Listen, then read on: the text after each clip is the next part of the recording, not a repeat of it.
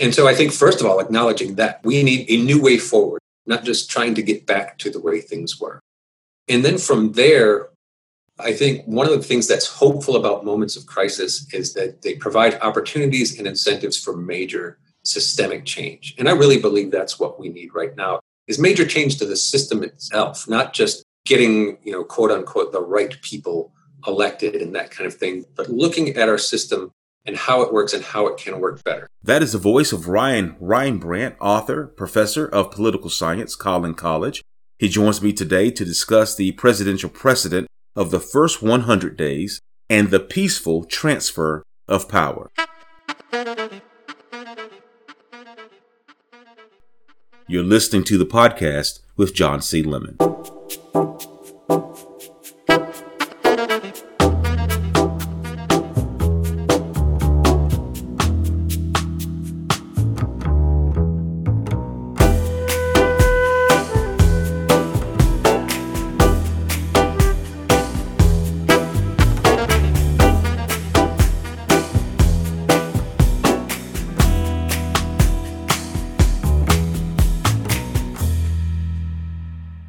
Professor Rynbrandt, welcome. Thank you for having me. It's always a pleasure. We had a conversation not long ago discussing the founding assumption of the U.S. Constitution and the principal idea of the pursuit of happiness. We have since concluded our presidential election and currently in the process of transferring power. Historically speaking, can you tell us what the peaceful transfer of power looks like? A peaceful transition of power sets us apart from things like dictatorships and so on and so, so forth. You know, that's been a constant since the beginning. George Washington famously, you know, served two terms. He was popular enough. He could have served probably until he passed away. And as the story goes, he wanted to get that experiment in democracy going and have a peaceful transition of power. Now, honestly, he was probably exhausted from a war in two terms and sitting between a bickering, you know, Thomas Jefferson and Alexander Hamilton but the point remains that we don't overthrow a government and install a new one that we peacefully transition from one to another. So it's always been fundamentally important. Truly cooperative transitions didn't really start until Eisenhower. That's not to say that they were always contentious or difficult, but it wasn't generally the norm that a president would actively or a white house would actively work with the incoming administration to help them get things set up and that kind of thing that really started with eisenhower and then we had the Presidential Transition Act in 1963 that really recognized the complexity of this. And really, the idea was country over party, right? That functioning of the country, particularly when it comes to things like national security, is more important than partisan differences and that kind of thing. And so that Presidential Transition Act set up a whole bunch of things. Six months before the election, the president sets up the White House Transition Coordinating Council. The GSA provides funds, office based support services. And that usually starts the day after the election, but obviously things were a little different this year. Each agency provides a senior civil servant to oversee that transition. They do background investigations for those who are going to have security clearance. You know, presidents start choosing their cabinet and that type of thing. And the hope is for kind of a seamless transition. Rarely is it ever seamless, but that's that's the hope. Do you believe that in the United States we are too idealistic about the peaceful transfer of power? That's one of those things I don't know if you could be too idealistic about. That's an important ideal. Now, we need to be realistic about it and recognize human nature for what it is and that that's not always going to go smoothly and there's going to be, you know, sometimes hard feelings. Sometimes that actually comes in the form of pranks. Famously, when Clinton transitioned to George W. Bush, some of the staffers pulled a variety of pranks from graffiti in the bathroom to removing the W's from the computer keyboards that kind of harmless stuff where they take out those differences of opinion. But I think it's important to hold to that ideal that this isn't supposed to be about the good of a party or the, the good of an individual president. It's about the good of the country. And as much as you may disagree with the incoming administration, the well being of the country as a whole should override those kinds of differences. According to Reuters, 68% of Republicans believe the presidential election was rigged According to Monmouth, 61% of Republicans asked believe the election was rigged. How do we deal with this distrust with the election results? How can we transition the country not just the transfer of power at the presidential level, but within the citizenry? There's a certain amount of responsibility at the top to recognize that you know all of the investigations that have been done none have turned up widespread voter fraud or manipulation that would have changed the outcome of the election. And as i say i'm, I'm kind of thankful that trump administration actually launched these lawsuits because courts of law have to look at evidence not presidential rhetoric not anecdotes not theoreticals about how voter fraud might have happened but they have to look at actual evidence. And thus far you know the courts have found generally speaking not enough evidence even to warrant a court case. Most of these lawsuits have been tossed out because there simply is no evidence. President Trump's own attorney general has said now that there's no evidence of widespread voter fraud or manipulation that would have changed the outcome of the election. The president himself continues to make those claims. The, that information is out there. Those are the facts of the matter. At some level, the leaders have to acknowledge that. In the absence of that, it's certainly up to citizens to get their information from a variety of sources, sources with a reputation and a history of factual accuracy. But it's really hard to get everybody to do that. I think we're going to go into this incoming administration with a large portion of the country that has lost faith in the electoral system itself. And I think that's a, very unfortunate and dangerous thing in a representative democracy because voting is kind of the fundamental element of a representative democracy. So what I would hope would happen is that they really start to, and this this is at the state level and at the national level, really start looking at addressing a lot of the problems that do exist with the electoral system. Because let's be clear, there's no such thing as a perfect electoral system. In particular, there have been concerns going back quite a while, especially with the advent of electronic voting machines, about things like a lack of oversight of the voting machines themselves where even election officials in most states can't look at the software inside those voting machines to see if it's been tampered with. The political ties of the companies that build these voting machines, that should be of concern to everyone. The fact that companies that build the voting machines do give political contributions and have a stake in who wins these elections. The fact that a lot of our voting machines don't leave a paper trail, making accurate recounts very, very difficult. I think if they addressed a lot of those things in a very open and transparent and bipartisan way, that would help restore a lot of faith in the election system. States are the ones that really do the running of elections. And I think that should be high on the agenda of every state and the nation itself to secure the election system, to give faith. And, and again, I want to be clear that every investigation every study, whether it's an academic study, Department of Justice study, state level studies, have found no evidence of widespread voter fraud. I think that information has to get out there too. Making those reforms that are necessary and disseminating that information about what the truth is about the security of our electoral system. There could be some misaccounting, but not in the multiple thousands. As William Barr mentioned, not enough to overturn the election. There's a record of every single person who voted. They don't keep a record of how you voted, but there's a record of those who voted. And so if they were, for example, throwing out thousands of ballots or erasing thousands of electronically counted ballots, there would be a major mismatch between the number of people who voted and the number of votes counted. And we're not seeing that. So you hear these stories about, oh, they find absentee ballots in the trash or whatever. Even if those anecdotes were true, again, if that was happening on a large scale, there would be a huge mismatch between the number of people who showed up to vote and the number of votes that were counted.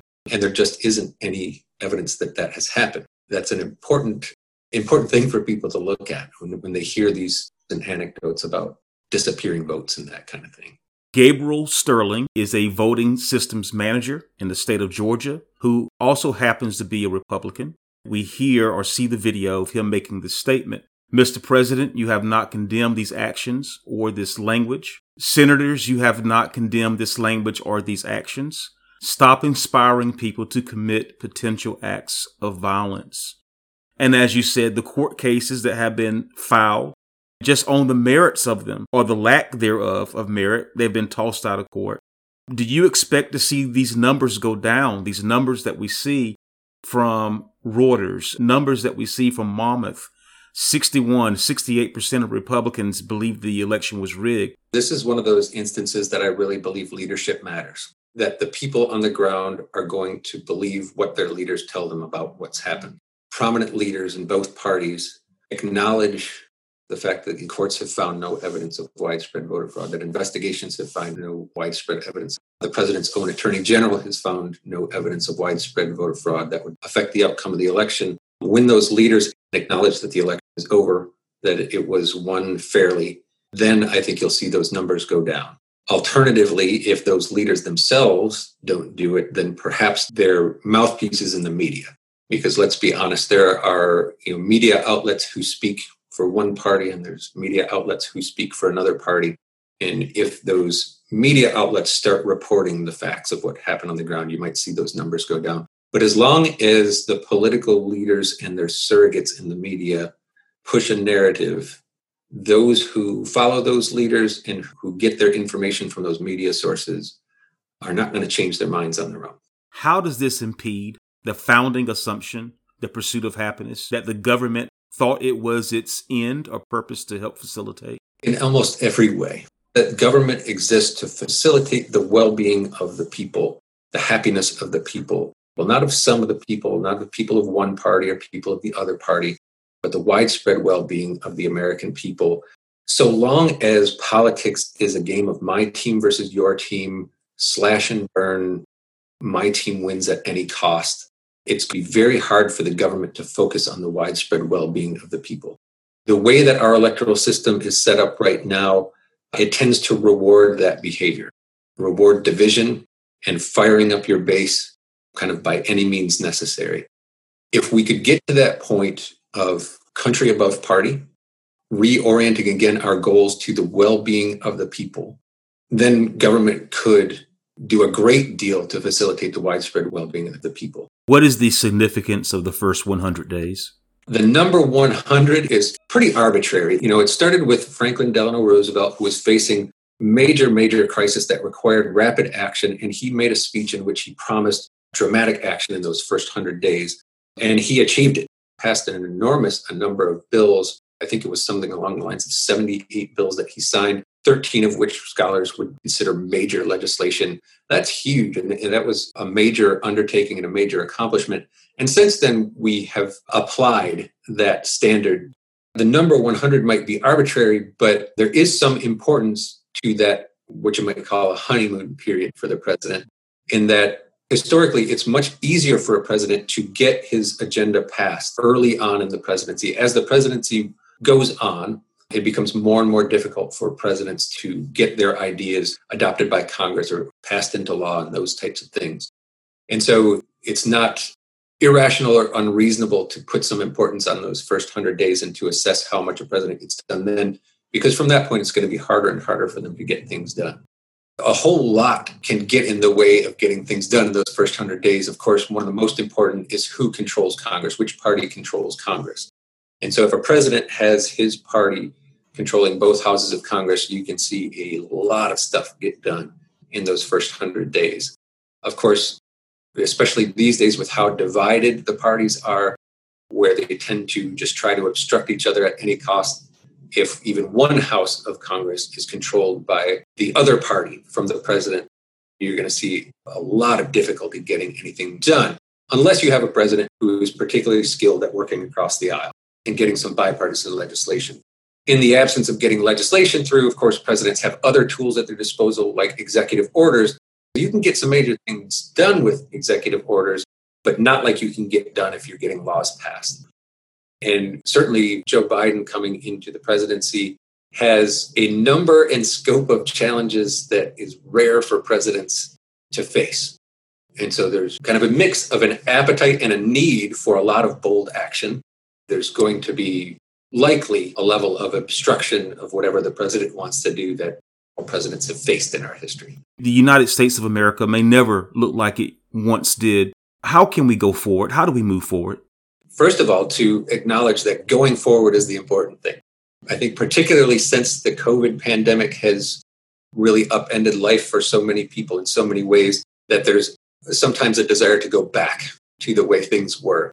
And I use that analogy from the Bible of the Israelites escaping from slavery in Egypt, wandering the desert, and eventually saying, let's just go back to Egypt. desperation sometimes causes those kinds of things. Right move is to keep going on to the promised land. It's important to acknowledge that moving forward doesn't mean getting back to the way things were because let's look at the way things were. Partisan division ramping up over the course of decades, politics getting nastier and nastier and nastier. Since 1980, we've seen the economic security of the average American stagnate or even go down. Average wages stagnating or going down. The number of Americans with a pension going down. Inflation going up. The economic security of the average American has gone down and down. We've got a national debt that has been ballooning, you know, is now, I think, solidly above 150% of GDP.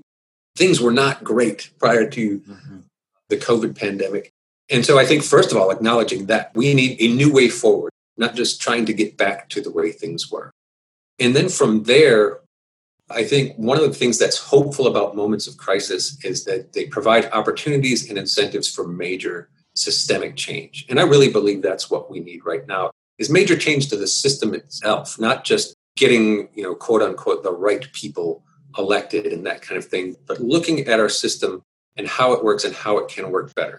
And I think fundamentally, we look at in the electoral system, how we choose candidates matters. And the way we vote now in a single member district, simple plurality system, also known as first past the post or winner take all, provides incentives for the kinds of behavior we see out of our political leaders these days, this kind of ramping up of divisions and hatreds and turn out your base at all cost type of thing. Incentives run away from cooperation and, and positive campaigning and those kinds of things.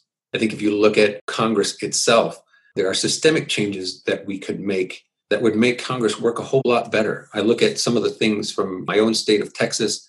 The legislature has had some institutional things that have provided incentives for bipartisanship that I think would be very welcome by the American people at the national level. Things like we had for a long time this thing called the Senate two thirds rule in Texas, where in order to even consider a bill, two thirds of the senators had to sign on and say, we'll consider it. Well, that provides not just an incentive, but a requirement to work across the aisle at some level and, and, come up with common ground.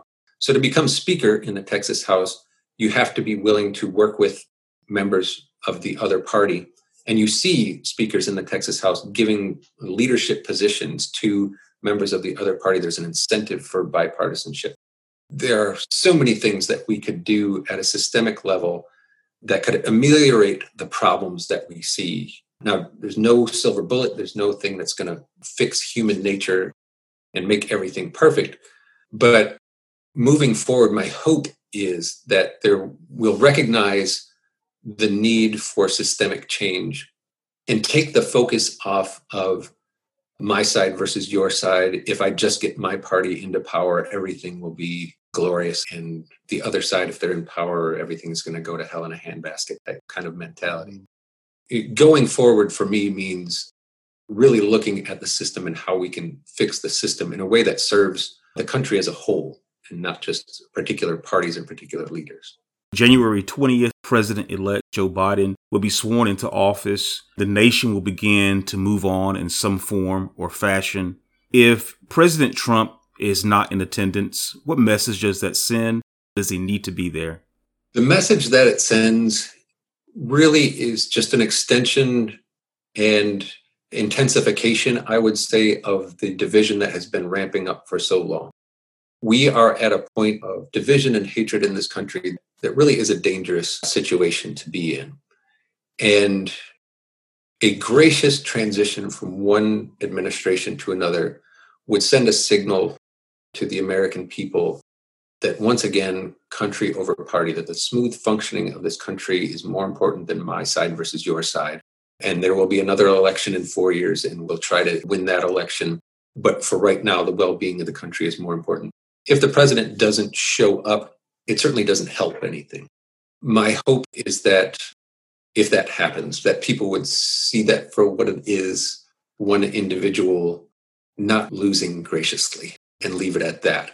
The danger, of course, is that people will take that as a signal of something much more serious, and that some people may use that as something of a call for more drastic, divisive, potentially even violent action.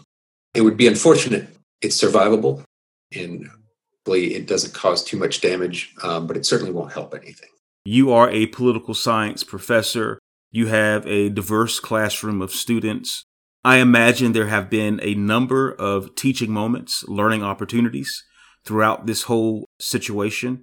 Could you highlight some of those teaching moments, some of those learning opportunities that you were able to point to and say, okay, this is an example of X, Y, and Z? Yes. Whatever you think of Donald Trump, for the last four years, he certainly has made things interesting.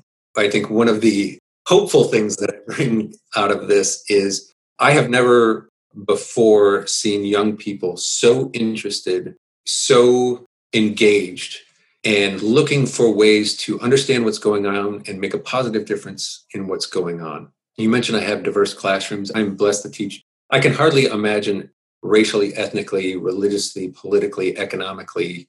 My classrooms are like a little United Nations, and it's an amazing thing to watch. When you talk about teaching moments, really less, I think, what I teach them than what they teach each other. There's something really amazing about this diverse group of young people getting to know each other and work together and help each other through projects over the course of four months and get to know each other as human beings and start to realize that, yes, there are things that they disagree passionately on, but they end up more often than not really getting to like each other as human beings and have fun together and find common ground you know in a whole lot of different areas and they begin to see the division being fomented by politicians and the media for what it is attempts to divide.